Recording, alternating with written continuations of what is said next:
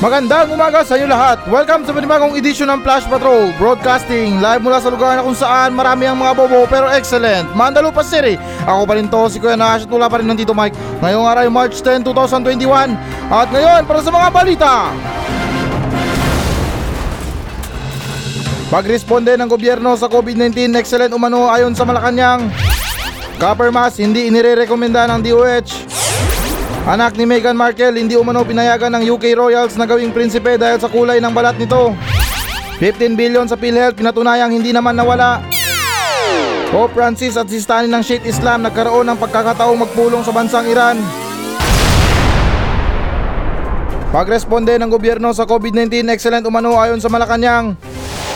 So ayon sa balita na to na naging excellent umano ang gobyerno ayon sa Malacanang sa pagresponde ng pandemya sa bansa. At sinasa din sa balita na to na mula December 15, 2020 na ang Pilipinas ay may kasulukuyang 13.34 billion dollars o nasa 640.96 billion pesos na pagkakautang dahil sa pagresponde ng gobyerno sa COVID-19.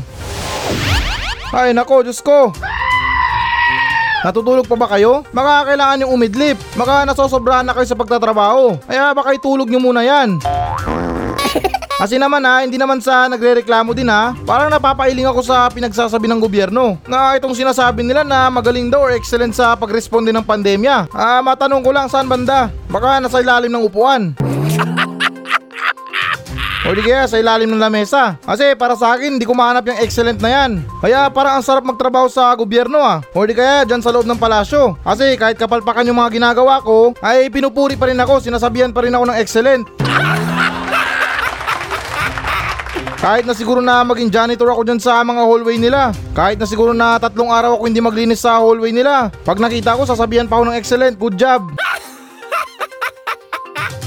Parang napakalinis ng hallway natin ah. Akala mo lang yun. Kasi sa isip-isip ko na tatlong araw na ako hindi naglilinis. Andun lang ako sa likod, panay cellphone. Kaya ganun pa man, naawa ko sa susunod na magiging presidente. Imbis na sasabihin niya na sa'yo na ang kapangyarihan ng Pilipinas, ikaw na yung bagong presidente. Pero sa nangyayari parang magdadalawang isip pa yung magiging presidente na dapat yung sasabihin na ikaw na yung bagong magbabayad ng utang ng Pilipinas. Pagkalaki-laki nito na 640.96 billion dollars. Ay mali, 640.96 billion pesos. Okay lang sana kung matinong presidente ang uupo. Eh baka katungan pa to. Na ay kulang to gawin nating 1,000 billion pesos. Kasi masakit daw sa mata nila kapag merong butal. Kaya sa nakikita ko rin dito, hawawa din yung mga taxpayer. Malamang para sa akin lang ha, sa ganitong kalaking utang ng Pilipinas, baka yung mga tax ng mga tao tataas pa. Pati na rin siguro mga pulubi kailangan na magbayad ng tax. At itong mga sinasabi nila na konti lang daw yung namatay, mga dalawang libo. Oo, tama naman sila na konti lang yung namatay. At nalulungkot ako doon. Kasi hinala ko dito na yung kalahati na namatay, namatay siguro sa gutom. Dahil sa pagkatagal-tagal na lockdown. Sa mga nabasa kong balita ha, Pilipinas lang yung mayroong pinakamatagal na lockdown. Eh samantalang kung saan nagsimula yung lintik na virus na yan, sila pa yung mabilis na nakarecover. Samantalang tayo parang ginawang negosyong pandemya na to. Pati dollar naman ang pinag-uusapan dito. Di ba ayaw natin sa Amerika? Bakit tayo manghihiram ng dollars? Eh, pwedeng pwedeng naman tayo manghiram ng yen sa China. Eh, total, best friend naman ng Pilipinas pati China, di ba? Ilang beses ko na rin inulit yan. Na bakit pa rin tayo hawak ng hawak ng dollars? Eh, ayaw naman natin sa Amerika. Tapos, nung kasagsagan ng lockdown, parang wala akong narinig ng pangalan ng China na tumutulong sa Pilipinas. Para sa akin lang naman, ewan ko lang sa iba, na kung meron kayo nabalitaan na yung China tumulong sa Pilipinas, baka tulungang bawasan ng mga isla sa Pilipinas. Pagkalaki-laking perang inutang, partida ang dami pang pamilyang nagutom. Kung hindi pa nagkusa yung mga vloggers natin sa Pilipinas, baka marami talagang nagutom. Tapos napakarong timing pa talaga yung paghuli nyo sa pinakamaraming ambag sa pagtutulong, si Francis Leo Marcos. Oo, sabihin na natin na meron siyang kaso. Pero sa kalagitnaan ng pagtulong niya, lumalabas siya sa mga social media, ba't hindi na lang kaya hayaan na lang natin siya? Ang ginagawa nyo kasi parang natatakot kayo eh. Hindi naman siguro tatakbo yan sa pagkasenador pagka-presidente si Francis Leo Marcos. Kaya sobrang sobrang wrong timing talaga ang pagkahuli sa kanya. Mantakin mo yung mga binibigay niya sa mga mahihirap. Sakong-sakong bigas. Wow! Samantalang sa mga LGU natin, hindi naman sa nagre-reklamo sa inyo ha. Yung binibigay nyo kilo-kilo lang. Tapos pang isang buwang budget na yun ha. Tapos binigyan nyo pa ng pera yung mga tao. Anong gagawin nila dyan eh sarado yung mga tindahan. Kaya yung ibang mga nakatanggap ng 5,000, andun pinantaya ng sabong. Eh kung pinambili nyo ng dalawang sakong bigas yan para sa pamilya, tapos yung natirang 3,000 pinambili nyo ng mga delata, ay malamang baka hindi na maglabasan ng mga bahay yan. Mas gugustuhin nila na mag-lockdown na mag-lockdown na lang. Kasi sarap buhay sila na may dalawang sakong bigas sila. Tapos mga dilata worth of 3,000. Kaya kung ganun yung ginawa nyo, baka hindi lang excellent ang abutin nyo. May star pa kayo sa kamay. Yung ginagawa sa mga grade school, sa mga batang estudyante, na kapag nakasagot sila ng tama, mayroon silang star sa kamay nila. Pero pagdating sa gobyerno, tapos excellent yung ginawa nila, dapat yung tatak ng star sa noo. Pero wala eh, parang salungat para sa akin. Imbis na star ang ibibigay ko sa inyo, parang sarap na stapler yung mga noo nyo. O di kaya yung puncher. Parang pambihira din kasi na pag nanggaling mismo sa gobyerno yung sinasabi nila na excellent yung pagresponde nila sa COVID-19. Ba't hindi nila kaya nila tanongin yung mga tao na nagtiis sa mga lockdown? Yung mga taong mahihirap talaga. Sa mga mayaman, okay lang. Kasi yan sila, meron naman sila mga stock na pagkain. May mga stock naman sila na pera. What I mean na meron silang mga ipon na pera. At pwedeng pwede pa rin sila mamuhay ng normal. Eh dito sa Mandalupa nung nag-lockdown, grabe yung kahirapan dito. Akala ko nga na sobrang hirap ng lugar na to. Pero meron pa pala. Meron pang ikakasagad talaga yung kahirapan sa Mandalupa. Na as in dulong-dulo na talaga. Na yung mga pobre dito, na minsan dalawang beses lang kumain sa isang araw. Pero yung lockdown, swerte na kung pwedeng kumain sa isang araw. Dahil yung mga lokal na gobyerno sa Mandalupa talagang walang kwenta. Napakasama ng ugali. Ultimo na kahit magbigay ng tulong sa mga taong mahirap dito, hindi magawa. Porket merong mga laman yung mga tiyan nila, iniisip nila na kapag busog sila, busog din yung mga tiga Mandalupa. Pero anyways, mabalik tayo sa balita. Para sa akin, hindi ako satisfied sa pagresponde ng gobyerno sa pandemya. Para sa akin lang naman. Kasi isa ako mismo doon. Doon sa mga nahirapan sa pandemya. Lalo't yung lintik na lockdown na yan. Talagang nakikipagpatintero ko sa mga tanod dito. Sobrang hirap talaga yung dinanas ko. Kayo ba naman na makipaghabulan sa mga tanod habang may hawak na baso na mainit? Nasira rin kasi yung heater ko. Kaya no choice ako na kundi pumunta sa kabilang bahay para makahingi ng mainit na tubig. Kaya hindi ko na alam kung paano pa to. Na kung paano mababayaran ng gobyerno ang pagkalaki-laking utang na to. Na siguro meron pang mga utang yung gobyerno. Bukod dito sa 640.96 billion pesos. Kaya hindi na rin ako magtataka kung meron na namang inaangkin na isla yung China sa Pilipinas. Sunod naman tayo na balita. Copper mask hindi nire-rekomenda ng DOH. So ayon sa balita na to na hindi nire-rekomenda ng mga DOH ang mga copper mask dahil na rin sa mga slit o mga butas nito sa bandang baba. At sinabi rin ni Dr. Rodley Carza na mas mainam pa umano na magsuot ng mga proper fit na mga mask nang makaiwas talaga sa virus. Um, parang mas maganda yata na kapag unahin natin na pagsabihan yung mga tao na hindi nagsusuot ng mga face mask o di kaya yung mga tao na nagsusuot ng face mask pero nasa baba. Naayawan ko ba sa nangyayari ngayon? Hindi ko na alam kung sinong totoong virus. Yung COVID-19 ba or yung mga pulis? Kasi sinusuot lang ng mga tao yan kapag mayroong mga pulis. At pagkadaan ng pulis, wala, ibabalik ulit sa baba yung face mask. Kaya ano silbi ng pagsuot ng face mask na yan kung nasa baba naman yung mga face mask? Kaya ulitin ko bago natin pagsabihan itong mga copper mask na to, unahin muna natin yung mga tao na hindi nagsusuot ng maayos na face mask. At hindi naman sa pinagtatanggol ha, nasubukan ko na rin kasi magsuot ng copper mask na parang medyo hassle siya na kapag ilagay mo siya sa baba. Hindi naman yan tulad ng mga normal na face mask na pwedeng pwede mong tupiin sa baba mo. Itong copper mask hindi mo pwedeng tupiin kasi parang medyo matulis yung labas ng copper mask. Kaya kapag sinubukan mong ilagay sa baba mo ay parang feeling na ginigilitan yung leeg mo. Oo, inaamin ko rin na nagagandaan ako sa forma ng copper mask. Pero yun lang talaga ang problema na mayroon silang mga butas. Kasi ang kinaganda lang sa mga copper mask ay pwede mo siyang dikitan ng mga sticker. Na kahit anong sticker ang gusto mo, pwedeng pwede mong idikit. Medyo hassle lang sa pagbuo ng copper mask. Kasi napakahirap lalot sa part na pagdikit mo sa gitna na pag nagkamali ka ng dikit, tapos naubos na yung mga sticker na pandikit mo, ay yung iba ini-stapler na lang. Kaya kapag bumili ka ng mga copper mask, ay kailangan mo muna ng tutorial sa YouTube para hindi ka magkamali sa pagdikit. Na itong copper mask na maporma, pero yun lang medyo mahal. Kasi naghahalaga siya ng 350 hanggang sa 400. So isipin nyo na magkano lang isang box ng face mask. 50 pieces pa ang laman nun. So kapag nahulog yung face mask mo sa kanal, ay huwag ka mag-alala. Kung meron kang dalang extra, ay wala ka dapat na ikabahala.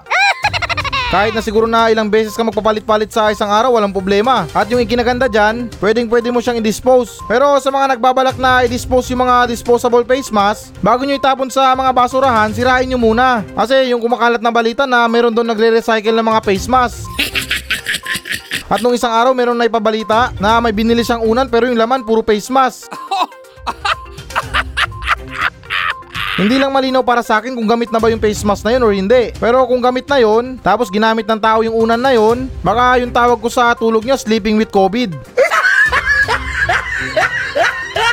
Pero sa pagitan ng dalawang face mask na to, itong copper mask at itong disposable face mask, ay dun pa rin ako sa disposable face mask. Kahit na sinabi ko na nagagandaan ako sa copper mask, o di kaya naastigan ako sa forma. Kasi yung mga disposable face mask na yan ay malaking tulong yan. Lalo't kung nagka-LBM ka, tapos kahit CR wala kang mahanap, yung tipo na konti na lang lalabas na. Ay huwag kayong mag-alala. Kung dala nyo naman yung box ng face mask nyo, sumimple lang kayo sa mga gilid dyan. At pagkatapos pwedeng pwede yung pamunas yung face mask. Na para sa akin mas mainam pa yata to kaysa sa mga tissue. Eh yung mga tissue na yan madaling mapunit yan. Samantalang yung face mask, kayang-kayang hawiin yung mga tubig-tubig dyan na dumikit sa black hole nyo. Pagkatapos mag LBM, na 'di ba na kapag nilabas natin yung mga LBM natin, daig pa yung talsik ng mantika na kapag nagprito ka ng isda. At anyways, pambalik tayo sa balita. Sa tingin ko lang dito ha, kaya naman siguro na pinagbabawal nila itong mga copper mask dahil hindi nila negosyo. Oo, alam ko naman yung side effect ng copper mask. What I mean na yung problema ng copper mask. Pero isipin nyo na lang ha, na kung negosyo to ng gobyerno, baka proud pa sila sa mga butas ng copper mask. na yung mga butas sa copper mask ay makikita natin sa bandang baba. Makagawan pa nila ng commercial na yung purpose ng butas na yun ay para sa straw ng milk tea. At sasabihin na rin nila na oh safe na nga kayo sa virus, nakainom pa kayo ng milk tea. At ganun pa man ay magsuot talaga tayo ng totoong face mask na yung disposable face mask kasi yan talagang sinusuot or ginagamit ng mga doktor natin maging sa mga health workers. At para na rin sa akin, mas mainam na siguro na iwasan na natin magsuot ng mga cloth mask kasi sa tingin ko wala namang basihan sa COVID yan. What I mean na protection sa virus kasi isang tela lang yan. At nalulungkot din ako na mismo mga lokal na gobyerno pa ang may pakana sa paggawa ng mga cloth mask. Namimigay nga sila ng libre na cloth mask pero nakadisplay naman yung mga itsura nila doon. Alam ko naman na excited kayo sa eleksyon. Pero para na rin sa kaligtasan ng mga tao nyo, ay magbigay kayo ng nararapat na face mask. Tandaan nyo na walang sinasanto yung virus. Kahit gaano kapangit na itsura nyo pang ilagay nyo dyan sa mga face mask. Sunod naman tayo na balita. Anak ni Meghan Markle hindi umano pinayagan ng UK Royals na gawing isang prinsipe dahil sa kulay ng balat nito. So ayon sa balita na to na hindi pinayagan ng UK Royals na maging prinsipe ang anak ni Meghan Markle at Prince Harry dahil sa kulay ng balat nito. At sinasa din sa balita na to na maraming tiga-suporta ni Meghan at Prince Harry ang nagalit sa British institution dahil sa pagiging racist umano nito. Ah, hindi ko talaga maintindihan kung anong meron sa mga racist na yan. Na sa tingin ko wala namang problema sa kulay ng balat. Kasi karamihan sa mga ibang bansa na tulad ng racist na yan na kapag itim ka ay yung tingin nila sa'yo kriminal ka o di kaya masamang tao ka. Wala naman sigurong kasalanan yung bata. Hindi niya naman ginusto na magkakulay siya ng itim. O di naman kaya na hindi naman niya kasalanan na yung nanay niya na may lahing itim. Tapos ganyan nyo lang yung pagbawalan. Parang kasi nakakaya yung nangyari na inayaan niyo yung Prince Harry na yan na manligaw sa isang babae na mayroong lahing itim. Eh di sana nung una pinagbawalan nyo na. Nang hindi kayo magkahiya dyan. Pero kahit na siguro na itim yung anak nila, ay wala namang problema yan, di ba? Nasa pagpapalaki ng bata yan. Kahit na siguro na sobrang puti ang mga anak nyo, yung talagang kumikinang-kinang talaga yung balat, pero kung pinalaki nyo yung hudlom, ay talagang hudlom yan. Kaya tulad ng sinabi ko na nasa pagpapalaki yan. Madali naman siguro magturo ng magandang asal ah. Magandang asal sa pamumuno. Ay wala nang problema yun. Kahit na siguro na magkulay teletubbies yung mga anak nyo, walang problema din yan. Kaya ito lang talagang hindi ko maintindihan sa ibang bansa na meron silang ganitong system or tradition na itong racist na to na hindi matapos-tapos. Eh samantalang sa pagkakaalam ko lang ha, maraming mga mabuting Amerikanong itim.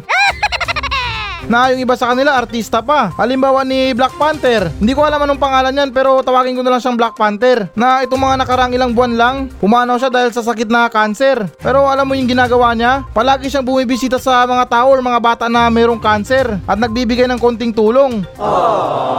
O di ba mantakin nyo? Meron na siyang cancer pero nagawa niya pa rin bumisita sa mga taong may cancer. Pero anyways, baka naman na hindi lang dahil sa kulay ng balat nito. Baka meron namang ibang kwento dito na sa tingin nila na parang duda sila kay Meghan Markle. Na parang sinasabi nila na merong kabit si Meghan Markle. Pero sa nakita kong picture ng bata, maputi naman yung bata ah. Parang ang binabad sa sabon ng isang araw. O di kaya parang kinula na maputing maputi pa rin. Kaya hindi ko maintindihan kung ano bang nirereklamo ng mga royal na to. Pero anyways, buti nga dyan sa bansa nyo meron kayong king and queen. Tapos yung mga anak nyo na pwede pang maging prinsipe. Kasi dito sa Pilipinas walang mga ganyan. At pabor na rin ako na walang mga prinsipe or king and queen sa Pilipinas. Kasi malamang delikado to. Sa pwesto pa lang ng barangay kagawad nagpapatayan na. Eh dyan pa kaya sa King and Queen na yan? Tapos kung meron man tayong mga King and Queen, malabo na panindigan yung mga dignidad nila. Na umasal sila na parang royal na royal sila. Kasi kung dito yun sa Mandalupa na merong King and Queen, malamang yung prinsipe sa bungero. Eh hindi na kayo magtaka, Mandalupa to. Ang daming mga sabungero dito. Pati na siguro na lahat ng mga ngero kumpleto kami. Sabungero, lasinggero, jerjero, at marami pang iba. At nakalimutan ko rin pala sabihin sa inyo na sa Mandalupa meron ding nagaganap na racist. Pero yung racist dito na hindi itim, kundi yung racist dito yellow. Kasi merong hepa. Di ba yung mga hepa na yun na sa pagkakaalam ko na kapag meron kang hepa, parang naninilaw yung balat mo? Ewan ko lang sa ibang definition ng mga hepa. Pero yan talaga yung pagkakaalam ko sa hepa na parang naninilaw yung balat mo. Kaya anyways, mabalik tayo sa balita. Wala na tayong magagawa na kung yan ang desisyon ng mga royal. Pero nangangamba lang ako sa pwedeng mangyari. Kasi baka maulit na naman yung mga riot na dahil sa mga racist na yan. Na sana nga dito yan mangyari sa Pilipinas. Yung tipo na kasama talaga ako sa riot. Tapos sisigaw-sigaw din ako na Black Lives Matter. Tapos diretso na ako sa mga store. Magkikiluting na rin ako ng mga sapatos, ng mga gitara. Yung katulad na ginawa ng mga Amerikano, what I mean na mga itim na Amerikano, na habang nakikipag-riot sila na sinasamantala din nila yung mga pagbukas ng mga tindahan. Na yung isang lalaki nakita ko talagang patong-patong talaga yung mga ninakaw niyang sapatos. Na para sa akin parang nakaka-excite talaga na sumali sa mga ganyang riot. Pero anyways, wag na. Kalimutan nyo na lang. Nakalimutan ko rin na pulis ng Pilipinas pala mga kalaban ko sa mga riot na yan. Eh kung sa Amerika na parang binobomba lang nila ng tubig, tapos naghahagis lang sila ng tear gas, eh kung dito yun sa Pilipinas baka totoong bomba yung hihagis nila. Tapos imbes na sprayan tayo ng tubig, baka machine gun yung i-spray sa akin. Sunod naman tayo na balita. Pope Francis at Sistani ng Shiite Islam nagkaroon ng pagkakataong magpulong sa bansang Iran. So ayon sa balita na to na yung Sistani ng Shiite Islam at si Pope Francis ay nagkaroon ng pagkakataon na makapagpulong sa bansang Iran. At sinabi rin ng mga ilang media na nakasaksi sa pagpupulong na ito mo na isang pagkakataon ng kapayapaan sa pagitan ng Iran at kapitbansa nitong Iraq. At yung naganap na pagpupulong umano ay pinaka-epektibong diagulong naganap sa pagitan ng dalawang reliyon.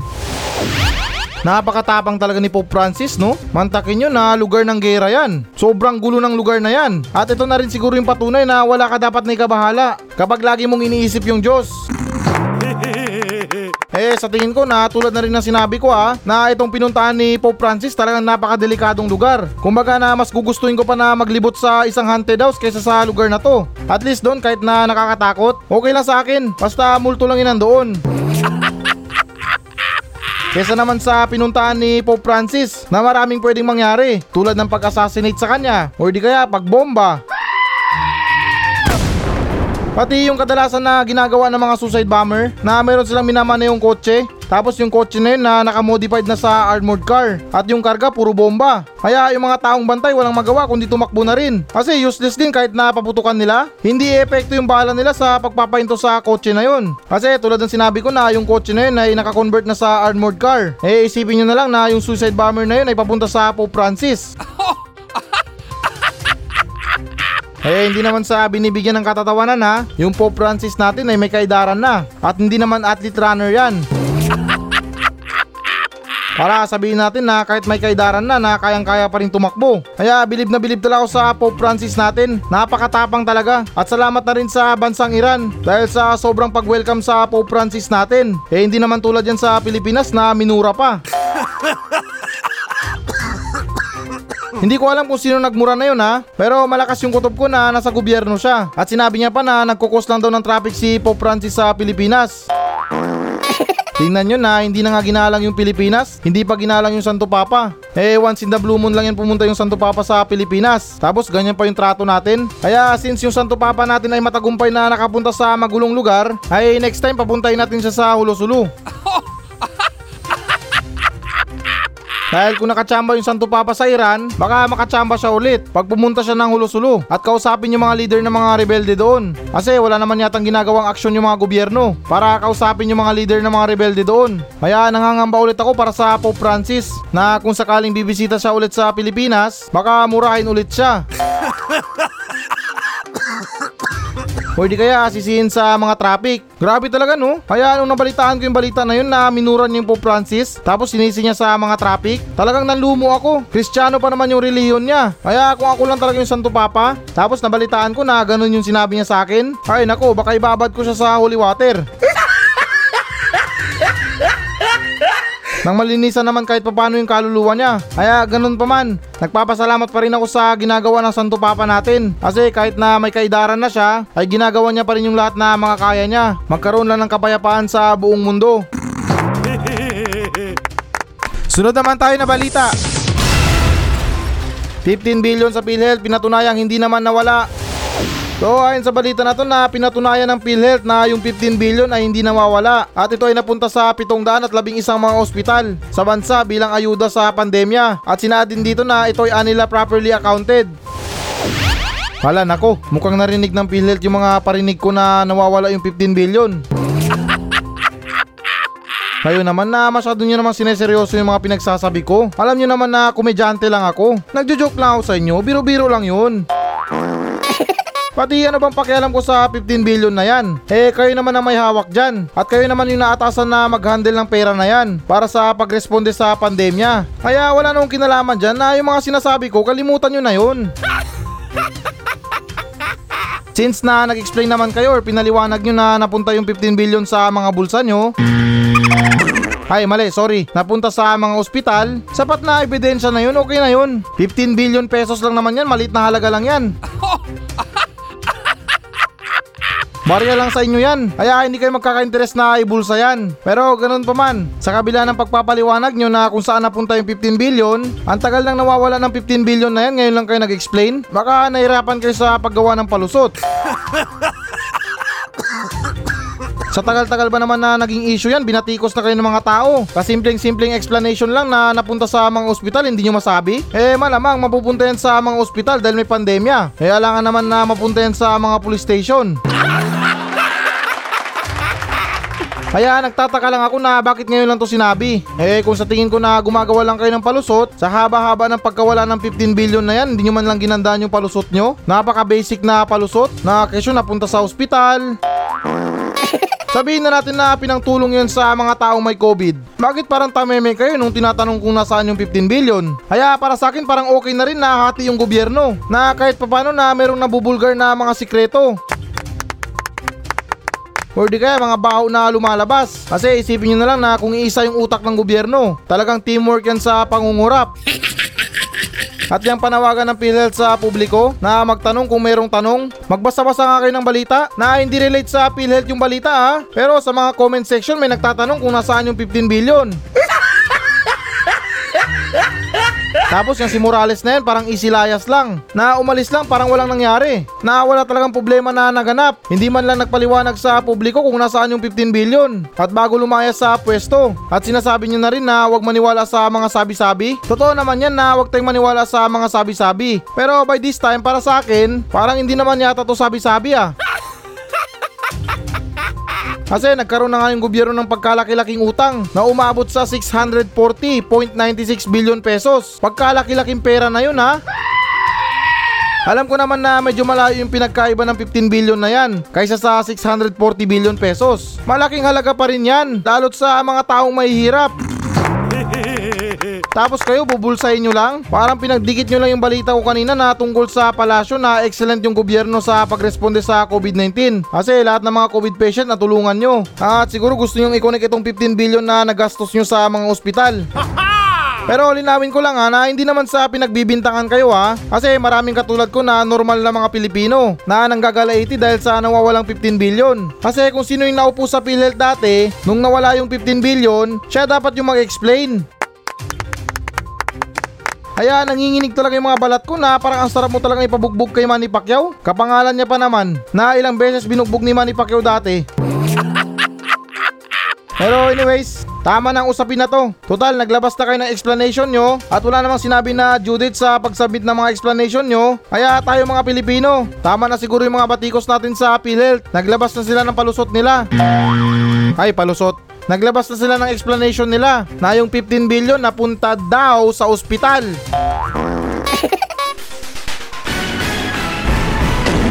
So yan muna mga balita ng Flash Patrol sa araw na to. Maraming salamat sa pakikinig. Ako pa rin to, si Kuya Nash at maraming salamat ulit. Wala pa rin si Tito Mike. Masayang masaya ako at goodbye!